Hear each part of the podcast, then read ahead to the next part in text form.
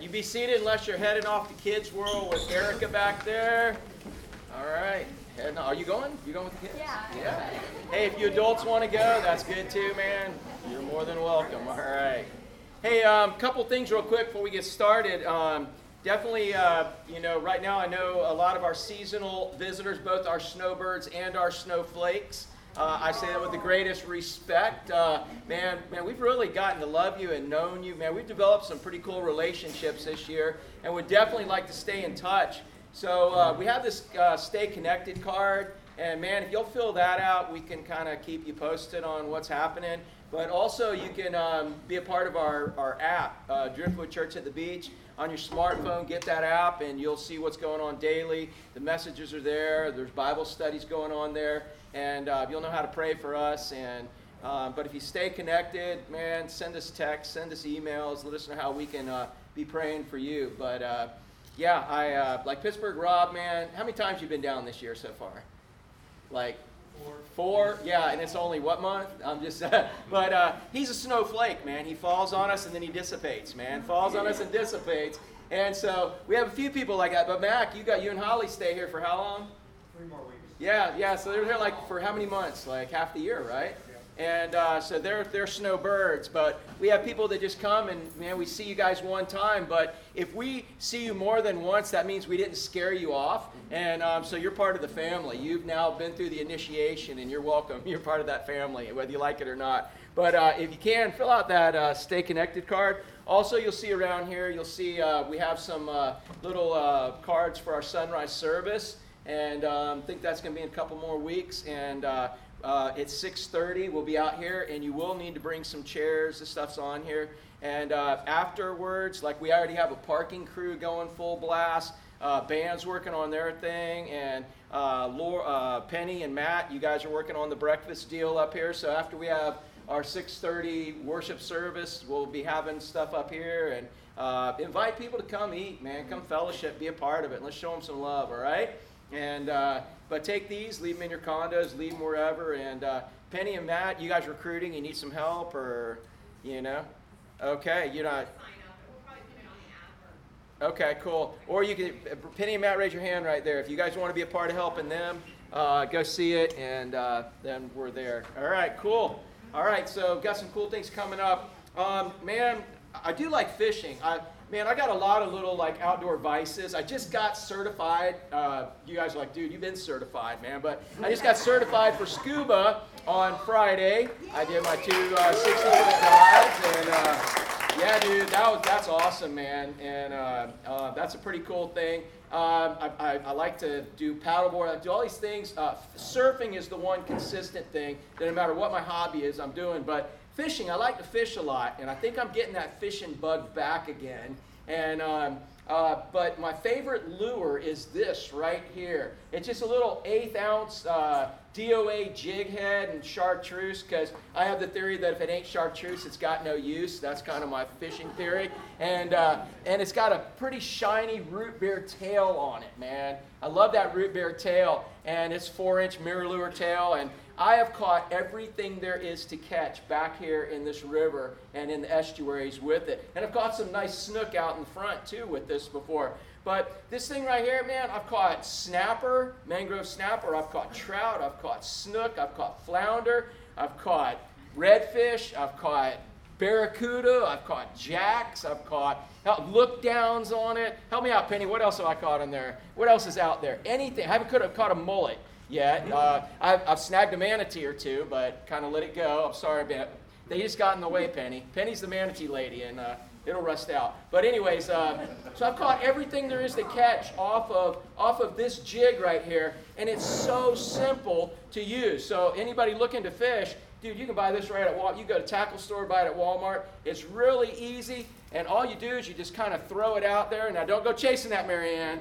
And um, you just throw it out there, and all you do is just reel it nice and slow. And uh, I knew there's somebody. How many of y'all like had the desire to really just go out and grab that? Anybody have that impulsive desire? Yeah. You just reel it nice and slow and keep it out of the grass, and and then you just keep throwing it again, and uh, you know you just uh, You just keep throwing it out there and keep reeling it in. When I first got here from fishing the Space Coast, growing up in the Space Coast, man, we were jigging it, doing all kinds of crazy stuff. And the guys here were like, no, man, don't be jigging. Just, just reel it nice and slow. It's effortless. And all you do is reel it. And as you reel it, this little head kind of starts wiggling the tail starts wiggling, and the fish that are hanging, the game fish, are hanging down in a little impression, a little hole of, uh, where they've made some uh, real estate for themselves, and they feel that vibration, and as soon as it gets overhead, bam, it just nails it and, and starts yanking out drag, man. It's awesome. And it's simple. Now, you know, um, that fish, if the fish would have checked this lure out, it probably wouldn't have hit it. You know, if the fish would have kind of, instead of acting impulsively and being lured away by something artificial, if it would have kind of gone up and inspected it, and for all I know, some of the fish that didn't bite probably did come and inspect it. They would have come up to this thing and they would have said, Man, hey, Robert, does this thing smell like fish? You smell it? No. Hey, Susie, does this thing taste like fish? Oh, yeah. You know, hey, Jack, does this thing even look like a fish? Uh, kind of, but if you were a fish, I mean, how many fish are you around if you're a fish? I mean, what are you seeing all day long? You're seeing fish, right? You would think, how many fish do you think that they actually see that have a uh, root beer tail like this and a chartreuse head? Have you ever seen any fish like that out in the river? No, but but so they're just acting instinctively. And if they would go and inspect it against the truth, against the real fish, if they had grabbed a little mudman or grabbed a mullet, grabbed something and said, hmm, look, let's compare this to the truth, they would see that it's radically different and they'd leave it alone, right? But sometimes we don't like to compare it to the truth. Sometimes instinctively we want what we want and impulsively we go after it and we're lured away by artificial lures all the time. So, one way to stop from being lured away by artificial lures is inspect it according to the truth, compare it to the truth. If the lure, if the, the, the fish would have done that, it would have stayed out of some trouble. Now, the second thing um, is this that if the fish would have followed the source of power up, it would have seen that this wasn't really acting on its own power. It was, if they would have followed the power up, it would have seen that the power was actually me, and my purpose for giving this lure power is to deceive this fish so that I can hook this fish and bare minimum get a picture of this fish. And if it's of legal size, I can take this fish home and I can fillet this fish and, and then I can release it, right? No. I can fillet this fish and I can fry it up or cook it on the grill. If it would have like followed the source of power up, it would have seen that the source of power was there to deceive it. And you know what? We get, are getting tossed artificial lures all the time by Satan. And his power is there to deceive us. It looks good until we bite, man, and then it's there to steal, kill, and destroy us. And then the last thing, you know, if they the fish could have kind of checked out and seen what my motivation was as the fisherman. What is my mo- hey bro? What's my motivation for catching for, for throwing this out here? Kill the fish. Yeah, dude, kill the fish. All right, you know, unless I'm total pure, you know, unless I've got my limit. But even if I get my limit, am I still fishing? Yeah, bare minimum, I'm going to wear the fish out, right? And then after the fish is like, uh then I'm going to release it and try to, re- you know, resuscitate it and get it back out there. But, but my motivation is to purely take advantage of that fish. It's not for the fish's glory, it's for mine so that I can get a big picture. Go on, Jack, you still got that big picture of your big snook on your Facebook? Yeah, that you caught that fish not for the fish's glory, right? But it was for your glory. Yeah, just like your hogs and your deer and, all, and your turkeys. Yeah, it's for your glory. So you can go, oh, I got this and, you know, so there's three things that you got to check out to make sure that you aren't getting artificially lured. If one, you will, um, if, if, if one, you will make sure that uh, it compares to the truth, if you will take things and compare it to the truth, uh, you'll find, you'll, you'll avoid a lot of artificial lures. Two, if you will um, see the power behind whatever it is, whether the power is coming from Satan or it's coming from God. That's a big thing. Just because you see a miracle doesn't mean it's from God. That's what we're going to see today. Just because you see a miracle doesn't mean it comes from God. Who else is capable of performing miracles? Satan. And Satan is a deceiver. Satan is like a roaring lion. He's not the roaring lion. Satan is out there trying, he's just as capable of doing miracles with his power. Now, granted, he has to have God's permission to perform a miracle, but Satan is the one out there deceiving everybody with miracles. So just because you see a miracle doesn't mean it's from God. So again, you need to look at you, you need to look at the uh, you know the message, what you're hearing from things, and compare it to the truth. You need to look at the the, the power source of, of the things that you're seeing. And you got to look at the motivation of what's going on. And that'll make more sense as we jump into here. But my point is, is that Satan is the ultimate in luring us artificially. Anybody ever been lured, lured away? Has he ever thrown something out there, you know? Uh, race, he threw, threw a cute little girl out there. There it is right there. And, and you know, and you, you're like, yeah, buddy, there he goes. All right. How about, how about when you're on that diet, you know, or you're, uh, you know, he throws out that donut. There it is. I'm not eating donuts. I'm not eating donuts. And bam, there it is. You know, we all got our own little lures, right? We all got our own bait. And, you know, and the Bible tells us that in the armor of God, that we're supposed to put that on to avoid the wiles of the devil, the wiles of the enemy. And what that word wiles means is it's a methodology, it's where we get math from. And he's got a specific lure for you. When I fish, if I want to catch Jackson ladyfish, man, I just rip this thing through the water real fast and bam! If I want to catch some snook, I slow it down just a little bit. I want to catch big fat trout, I crawl it on the bottom. I know how to catch these different fish. And Satan knows how to tempt us as different little fish. And so, again, as we look at this, I think there's three things that we're going to have to remember about when we look at a miracle. You know, that uh, my point is, is that miracles are one of greatest Satan's greatest artificial lures. Miracles are one of his greatest artificial lures because, especially when you're in hard times and you're concerned about your comfort, when you want healing, when you want peace, when you want everything to be fixed, you want everything to work out, you basically see it working out and you follow it. And sometimes God's not so concerned about your comfort as He is your character. And I think that we grow more like we talked about in the mud sometimes. We grow more during tough times, and life's not supposed to be easy, especially in our own strength. We're supposed to be following Him, man, and letting His strength take over. So today we're going to talk about how to tell the difference between an artificial lure and, and, and the real one. And so let's take a look. Um, oh, actually, I have a remote now, so I can uh, change these on my own. So, all right. Um, again, just because it's a miracle doesn't mean it's from God. All right. And uh, um, anybody here ever see a miracle? anybody see something miraculous happen? Yeah, dude. And you got to know where that's coming from. Because uh, think about Satan as far as miracles. You remember uh, Moses and Aaron, right? When they went and they had the rod, okay, and they threw it down to Pharaoh. What happened to that rod? You Anybody tell me? Turned into a snake, right? And so what did Pharaoh's uh, guys do? His magicians do. They threw it down and turned into a snake. Now, the greatest miracle is when uh, God told Moses originally, he threw it down and turned into a snake. What did he ask him to do next, Angela? Remember when he threw it down, told him throw it down, and it turned into a snake, and then what did he say to do with it?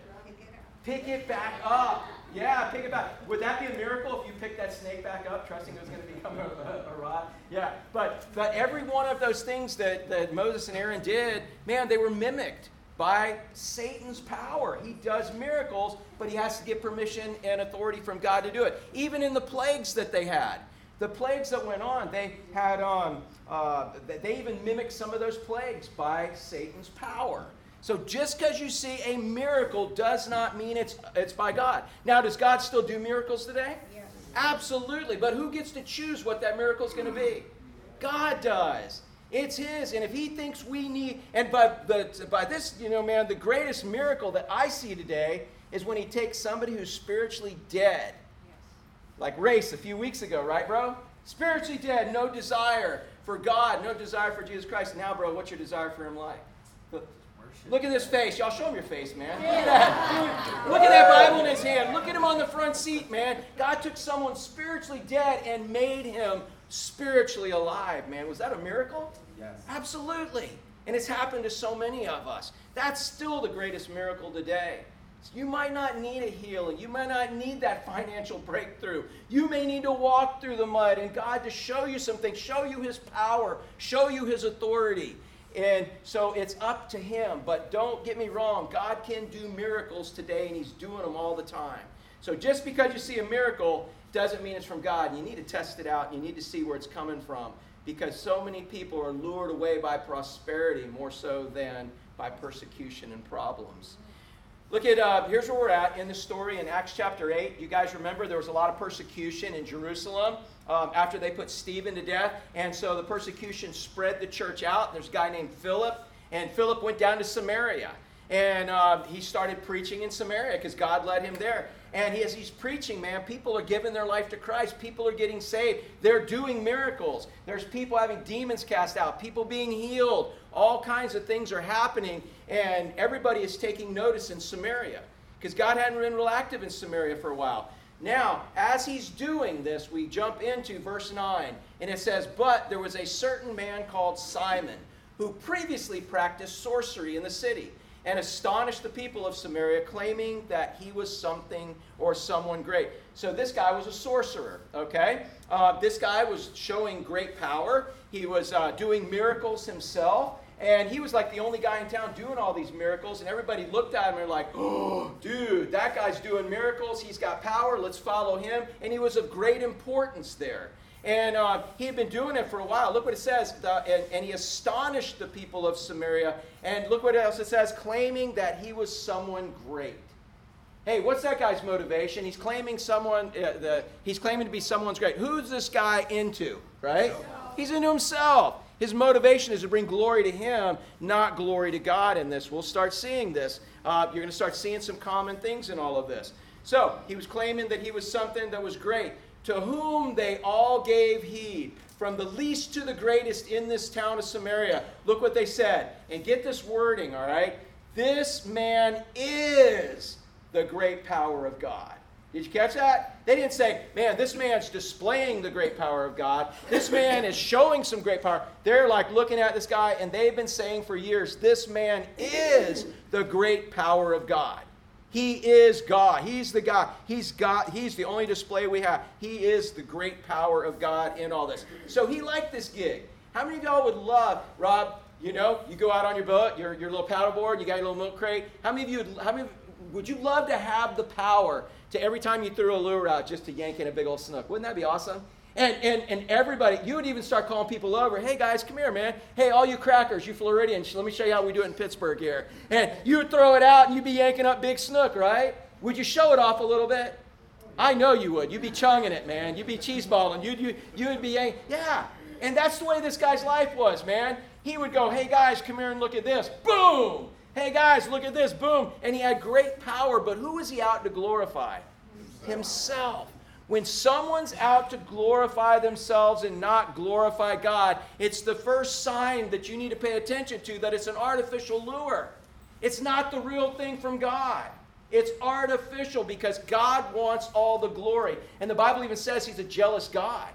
And He deserves all the glory. And He puts judgment on people who take glory and rob glory from Him. So, one of the first time when you start seeing something happening that looks pretty cool, looks pretty amazing, Start asking yourself, what's this person's motivation? Is their motivation to glorify God or is it to mo- uh, glorify themselves? And it's to glorify themselves. God's not in it because God is not going to share his glory with anybody. Amen? Amen. He's not going to share his glory with anybody. And in fact, he says that he gives grace to the humble, but he resists the proud. You know, James and Peter both talk about he resists the proud. You want to you want to take all the glory and the credit? Go ahead.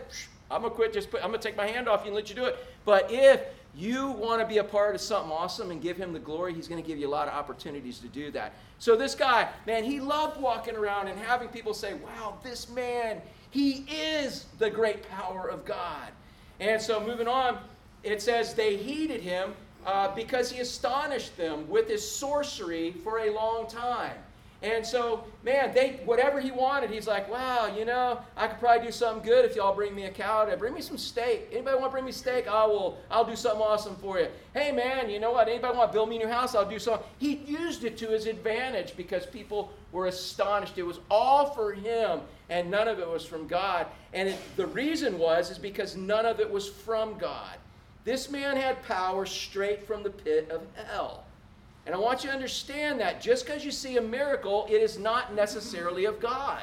Even though God's always doing miracles. But we've got to be able to discern. Because as we get farther and farther in time, closer and closer to the end, and we don't know when that is, but we know we're closer today than we were yesterday. As we get closer, the world is going to get more deceptive.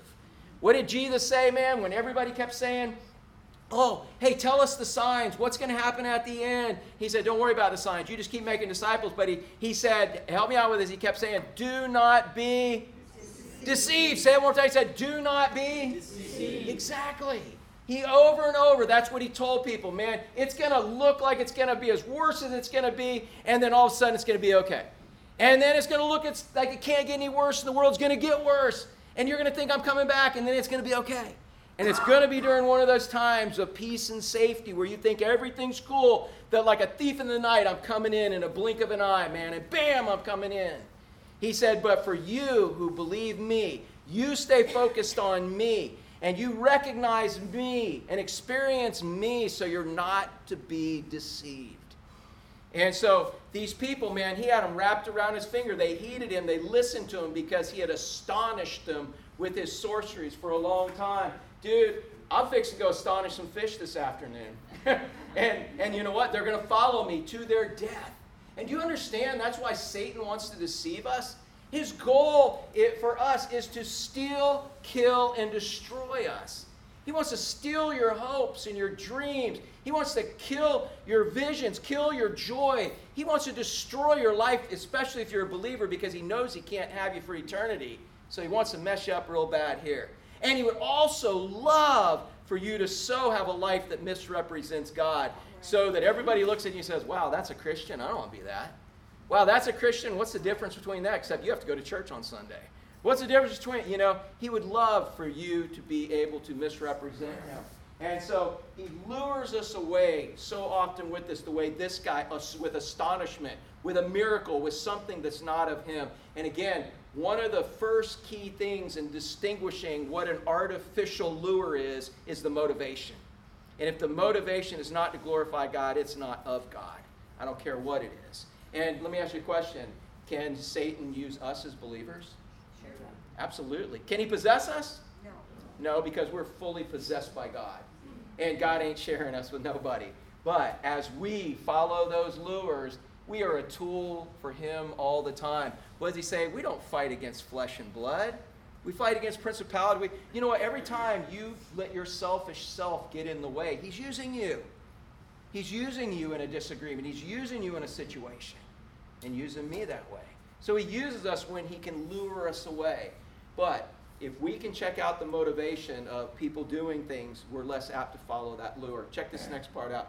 It says, But when they believed Philip as he preached the things concerning the kingdom of God in the name of Jesus Christ, both men and women were baptized. So get the picture. All these years, this guy Simon's there. He's doing miracles. He can get everybody to do anything he wants them to do because he can entertain them, because he can put curses on them. He can do all these different things, and he's got everybody wrapped. He's got miracles. Now, the idea with magi back in that day, um, these were magicians these were educated people, they were scientists, they, they could really do some stuff that made you, you know, that, that you could deceive. They actually had tricks too. And what was common among magi is that they would sell their tricks to each other.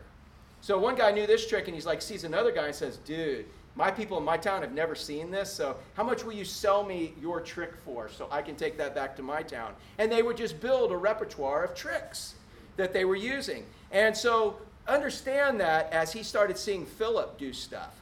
It says, when they believed, uh, but when they believed Philip as he preached the things concerning the kingdom of God, Philip just came in preaching Christ. That Jesus Christ is salvation and the kingdom of God. Uh, both men and women were believing. They stopped following Simon, and who did they start following now? Well, they were following Christ through Philip. Do you think Simon got a little jealous of that? You think, how, how is it, anybody here ever lose a little bit of power? What's that do to you, man? you ever lose a little power? You ever seen anybody lose power? What happens? Power is addictive. When you lose a little bit of power, man, um, you start kind of figuring out a way to get that power back. Unless you're a born again Christian that is filled with the Spirit and realizes God is now shifting power, we don't like losing power. So this guy, he's starting to see all these people giving their life to Christ, and they're men and women, and they're all getting baptized. And by the way, at sunrise service and Easter, we will be baptizing, and you're still getting baptized, right? Yeah. And again, uh, tell you about baptism. Baptism isn't uh, doesn't save you, but baptism, when I stand you up in the water, it looks like a what? Help me out. Cross. It looks like a cross. And when I take you under the water, it represents Jesus' death. death and burial. But fortunately, because you're not a fish and don't have gills, Jesus did what? He rose again, and that's what it represents. But it represents you dying to your old life and rising to live a new life with Him uh, as your power and authority and all of that. And Race will be getting baptized, and anybody else, man, who would like to get baptized, wants to, who's never been baptized and wants to symbolize that, please let me know, all right? Because we're going to be doing it out here. But that's what's happening here. People were getting baptized. And so then Simon himself also, what's that word? He believed. Wow, so that solves it. Simon just got saved, right? I mean, isn't that cool? Simon just gave his life to Christ. Simon just got saved. But let me ask you a question. Everybody who says they believe, do they believe? No. Everybody who's, who says they surrender their life, do they really surrender their life to Christ? No. no. And again, you got to check motives. Man, you got you got to check the message. You got to you got to check things out here because all of a sudden Simon's seeing all this going down, saying, "Oh, you know what? I believe. All right, I believe. All right, what's the next step? Because he saw a value in believing, or at least saying that he believed. But he's going to reveal himself later. And so he says, All right, I'm a believer now. Now I'm part of the family. What do I have to do next? And what was the next thing he was going to do? And when he was baptized. baptized. So, yes, sure enough, man, Easter sunrise service. Here's Simon the sorcerer, man, being baptized. And so Simon the sorcerer is now identifying with this power because he's hoping to maybe get a little bit of this power. It says, And when he was baptized, he continued with Philip. Why was he hanging out with Philip so much? What do you think? Yeah, because Philip, he, he equated the miracles with Philip. And he's like, dude, I want to get to a position where I can learn how to acquire this miracle from you. I want to learn some of your tricks. So, is it possible to come to church? Is it possible to make a profession of faith? Is it possible to act like a believer and not be one? Yes. Absolutely. In fact, the saddest verses in the Bible are found in Matthew in chapter 7, where when it talks about Jesus talking about separating people. And these people who have been in church their whole life and have been serving in church, and they're getting put in the goat line, the wrong line, and they're like, wait, wait, Jesus, didn't I, didn't I, didn't I do this in your name? Didn't I preach in your name? Didn't I do these magnificent miracles in your name? Didn't I do this? And what does Jesus say to them? He says, yeah, you did do those things. You did them. you did them. Yes, you got it exactly right. Didn't I do this? And then he says, Yeah, exactly. You did it. I didn't. And he says, Be gone. I never knew you. And that word know, you, you guys know what it means when knowing somebody in the Bible sense, right? That's an intimate relationship. And that's what Jesus is saying. I've never had that intimate relationship with you. You never fell in love with me. You never received me. You never surrendered yourself to me. Yes, you tacked on church. Yes, you tacked on some hell insurance, so you thought. Yes, you tacked on some religion, but your life never changed. You never surrendered a single thing to me that you wanted to hang on to. You kept it all. When salvation requires you give it all, it's surrendering everything you know about yourself to everything you know about Christ at that time, and then continuing to surrender. Susie, how long you been saved? Forever. No, no, you weren't saved in utero, but you've been saved a long time. Are you still, have you surrendered it all? Are you still surrendering? I'm still surrendering. Is He still showing you things to surrender? Can you not tell God, you know how long I've been saved? I don't, I've surrendered more than most people. I'm not surrendering anymore. So that's it, God. You never get enough. You never are done until we get to heaven and we lose the flesh and all our desires now are for Him. As long as you got a body, there's more to surrender. And that's what salvation is. This guy, man, he went through the motions. He came to church. He said, I believe, made a profession of faith. He got baptized, and he even continued walking with Philip. And people were probably going, wow, look at this guy. He's probably going to be the next preacher here, man. Watch him. What, look at this guy. He's something. He was already something. Imagine him now. And, and it says, and he walked with Philip, but Simon was amazed But what was he amazed at? Was he amazed by God's unconditional love for him? Was he amazed that all of the wretched sins, how he'd been taking advantage of people and misleading them for years, that all of that was now forgiven and his sins were paid for and he had a home in heaven? Is that what he was amazed about? No, look what he was amazed. He was amazed. Read these last part with me. Help me out. Seeing the. Yeah, dude. You remember when Jesus was here on this planet? And you remember why most of the people followed him? Because they were amazed with the miracles and signs which you're doing. Dude, let's come. Dude, last week this guy turned a couple of sardines and some saltines into a meal for everybody. Maybe he's going to do it again. Let's see. And they just wanted to see the miracles. But all the miracles that Christ did were to prove that he was capable of taking something dead and making it alive. So you could have the ultimate miracle of salvation. And so this guy didn't get it. His motivations were messed up in all of this. He was amazed seeing the miracles and signs which were done. Jesus was never impressed by that. And that wasn't enough for salvation. Now, when the apostles who were at Jerusalem heard that Samaria had received the word of God, they sent Peter and John to him.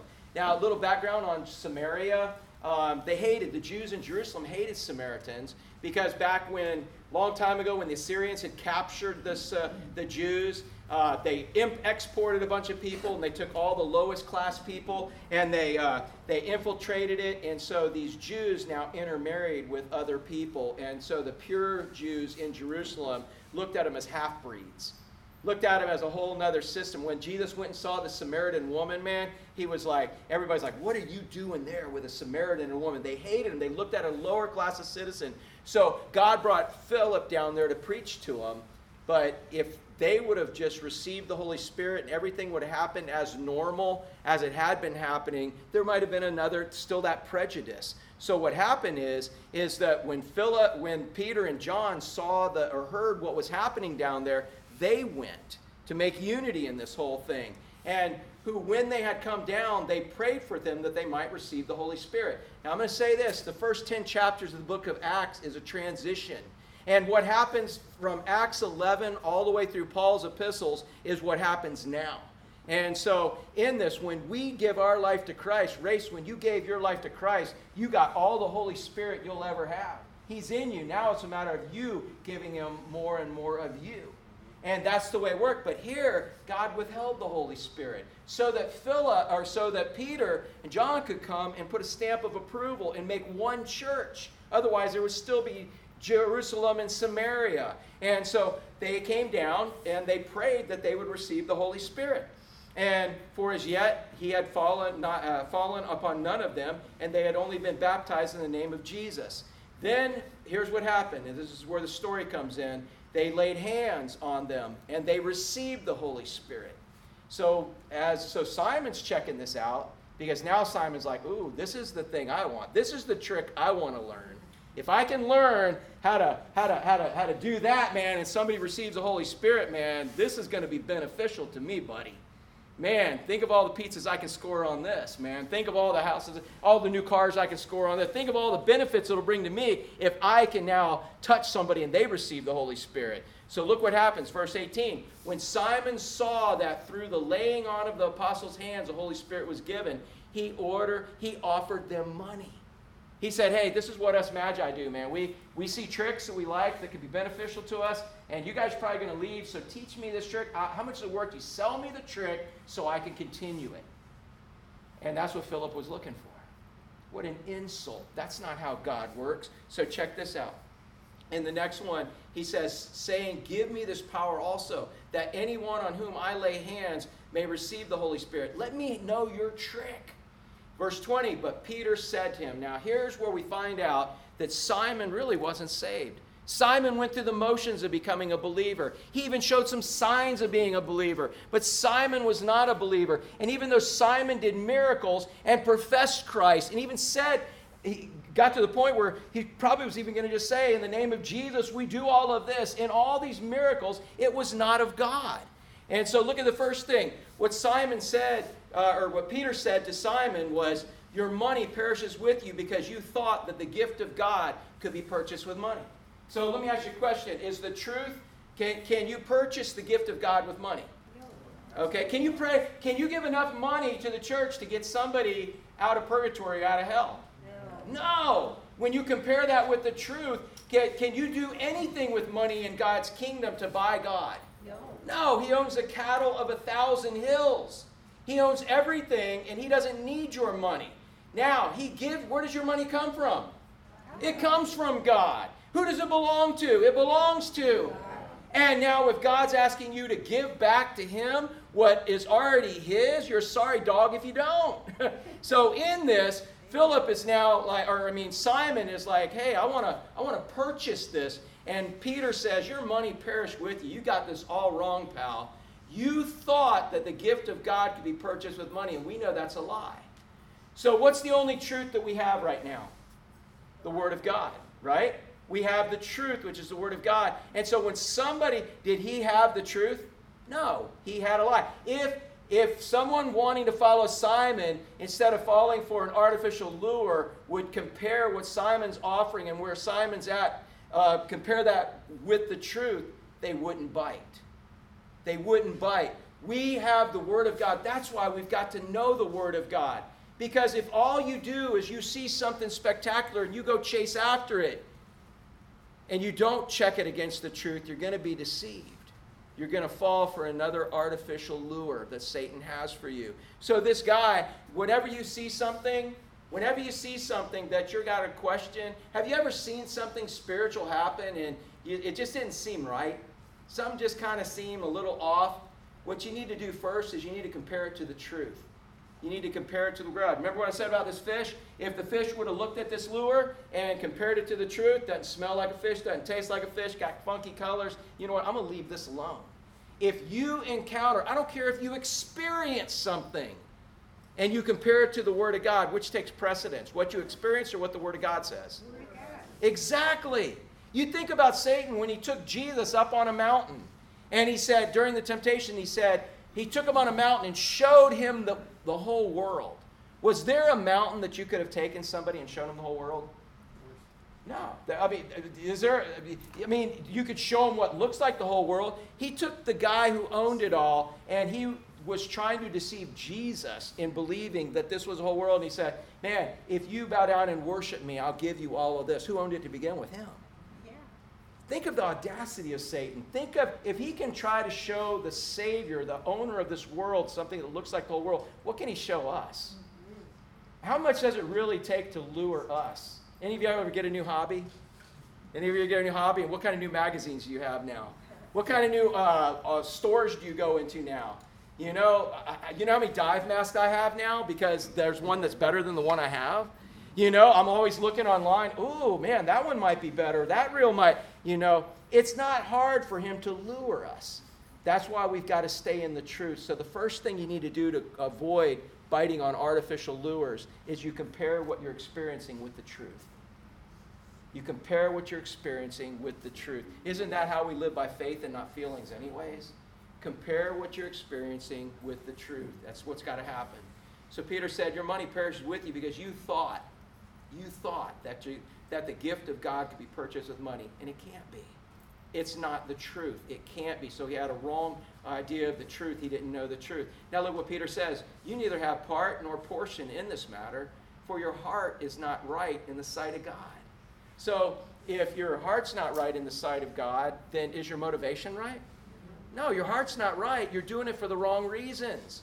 And if you see somebody doing something super spiritual and their motivation is not to glorify God, do not bite that artificial lure. If you're getting ready to do something and if something looks too good to be true, what do you, what do you hear? If it's too good to be true, what? It's not. it's an artificial lure, man.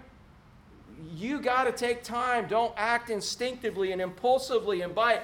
So when you're checking somebody out spiritually, man, you got to compare you know, the messenger, if they're giving you a spiritual message, that message has to be right with the Word of God. Their motivation has to um, be to glorify God. But look at this next part in here.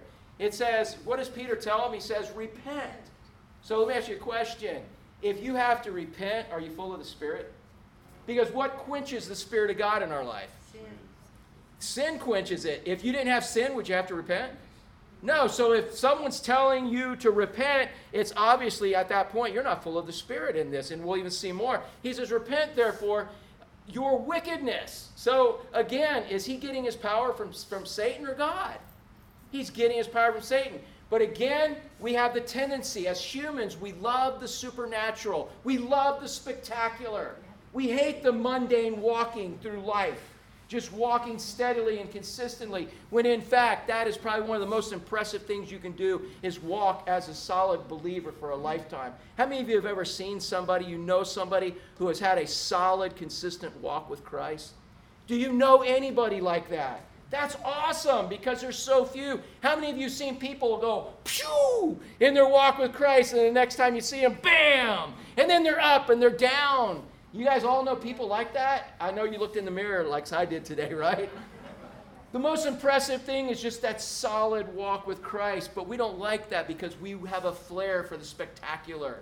And man, when some spectacular happens, all of a sudden we go to it, and that's what we want be careful. That's one of Satan's most common artificial lures is the spectacular. Compare it against the truth. Make sure that messenger is right on with God's word. Make sure their motivation is to glorify God and make sure that their power is coming from the Holy Spirit of God.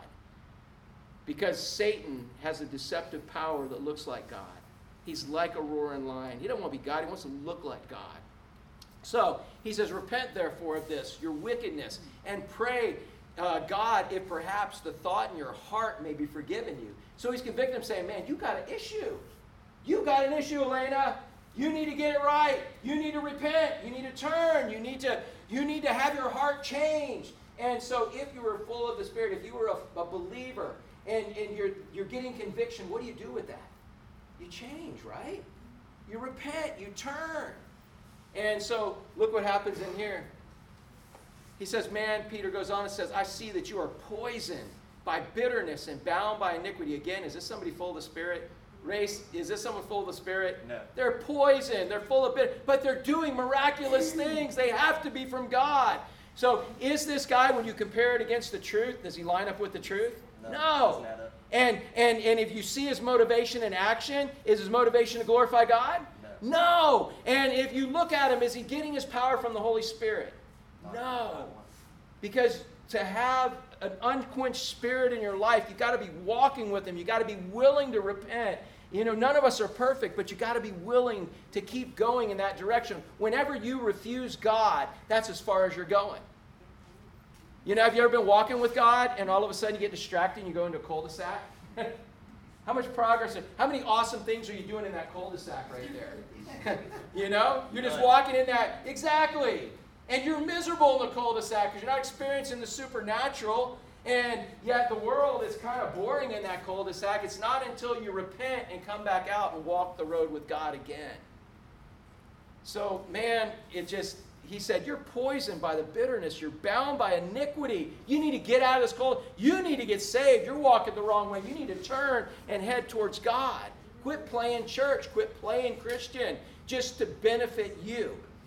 So look what Simon answered, and we're almost done here. So Simon said, Simon says, get it? Dude, I just, yeah. it doesn't take much to amuse me, does it? but Simon said, Simon said, You are right, Peter. Oh, you are right. I need to repent. You're right. All I've been doing, I, I faked my conversion, I faked my confession for Christ. You know, I saw it as an opportunity to benefit as even a better. I just wanted to become a better sorcerer. I just wanted to become a, a, a, a better demonstrator of Satan's power. That's all I wanted. I just wanted more tricks to my bag. I wanted when you guys left to be the king guy again. You kind of hurt my feelings because now everybody's following you and not me. So you're right. I repent, man. I am so sorry. This is a serious matter. This is eternity, not just this earth. So I repent. I, I, I, quit. I admit I did it wrong. I truly am sorry. And if God doesn't ever let me be a sorcerer again, I'm okay with that because I'm surrendering my life to Him and whatever He wants is right. And so I'm sorry. I repent and I come. Is that what Simon said? Now let's read what Simon said. and I'm going to add I'm going to I'm going to say it with a little bit of attitude like Simon. Cuz Simon answered and said, "Pray to the Lord for me yourself." you pray because that's what Peter said. You better pray and repent. And Simon said, You pray for me, that none of these things which you've spoken come upon me. So, what was he trying to avoid? Why did he want Peter to pray for him? Was it because he's sorry that he hurt a holy God? That he sinned against a God that he was madly in love with? Is that why he wanted? That why he prayed? No. All he prayed for, he said, You pray for me. He wasn't even going to pray for himself. He's like, You pray for me. He didn't get it. You pray for me. And when you're praying, pray that none of these bad things happen to me. Let me ask you a question. When you repent, how do you pray? Why do you pray? Why do you repent? You know, there's worldly sorrow and there's godly repentance. You know what godly repentance is? Is when you are convicted that what you have done has offended a holy and righteous God that you're madly in love with. Man, you repent because you didn't want to hurt him. You didn't want to do that against him. Man, you didn't want to sin against your God. You love your God. I mean, does anybody here like hurting people they're madly in love with? No. When you're saved, when you have that intimate relationship with God and you offend Him, when you sin and trespass against Him, your repentance is because, man, you have offended the one that you love more than anyone. That's godly repentance, not worldly sorrow. Worldly sorrow is, oh, dude, okay, all right, God, I'm sorry. Please don't let me get caught. Okay, God, I'm sorry. Please don't let me have the consequences. You have now sowed wild oats and you're praying for crop failure, is what you're doing. Did you get that? You've now sown and you're like, oh. All right, and then now it's like, okay, well, God's going to forgive me because I have grace. And you're like, oh, yeah, okay, God, so don't let any of the consequences hit me. Anybody ever here pray for sow wild oats and then pray for crop failure? Yeah, bro. And sometimes God gives you mercy and doesn't. He does give you crop failure. But the fact is, is that that's not real repentance. Real rep- repentance is that you just hurt someone that you really love, that you're madly in love with. And if you're in love with Christ, man, you're madly in love with him. And this guy, he wasn't there. He just said, You pray for me. Pray that none of this stuff happens to me. He didn't even pray and say, Man, let me pray that I have a right heart. Pray that I can truly get saved. Just pray none of this bad stuff happens because when you leave, I'm going right back to doing what I was doing. And so look what happens, and we're done. So when they had testified, that's all they did with him. And they preached the word the Lord, uh, of the Lord. They returned to Jerusalem, preaching the gospel in many villages uh, of the Samaritans, and people continued to get saved. We don't hear anything more about this guy at this point. So here's the deal you got a guy that looks like he's representing Christ. He's done, gone through all the motions, done all the things. You know how many guys I have seen get on fire for Christ because there's some good looking girl in church they want to hook up with? Do you know how many times I've seen that? Do you know how many single women I have, ha- I have had the, the privilege to pastor who have fallen in love with Christ and they no quicker tell me one week that I don't need a man. I'm in love with Jesus, man. And I'm so glad I'm not in that scene. And, and, and only to be lured away by some guy, some artificial lure of some guy pretending that he loves Christ. And vice versa. How hard is it for a girl to lure you away? Pretty hard. No, I don't know, dude. Yeah. yeah. You guys pray for him. Uh, now, yeah, I, I, know you got more strength, but what I'm saying, man, is in so many ways, and, and, and I'll find I'll have people, I pastored people who, man, they're now walking with Christ for the first time in their life in just intimacy and, and fervor, and they're totally surrendered to Christ, and all of a sudden they get that job in another town, in another place. And the first thing I ever ask them is like, check out the churches. Are there any churches there? Oh, no, I'll find a church. Man, what's your schedule going to be like? Nah, man, we'll find. There's got to be. It's a big city. There'll be churches. And I hook and I, I, I hook up with them later to only find out that they haven't been in church, they haven't been walking with Christ, they got lured away. And I could go into all kinds of man, it was a youth pastor. Oh man, my 10th graders were so on fire for Christ.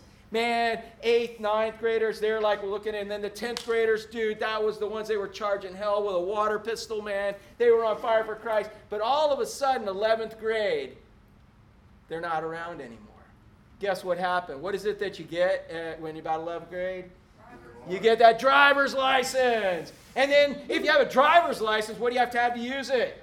A car. And if you have a car and a driver's license, how do you pay for it? You have to get a and the job now you're not in youth group now you're not in the word now you've got a whole nother life. And all of a sudden the kid that lived for christ is now living for that.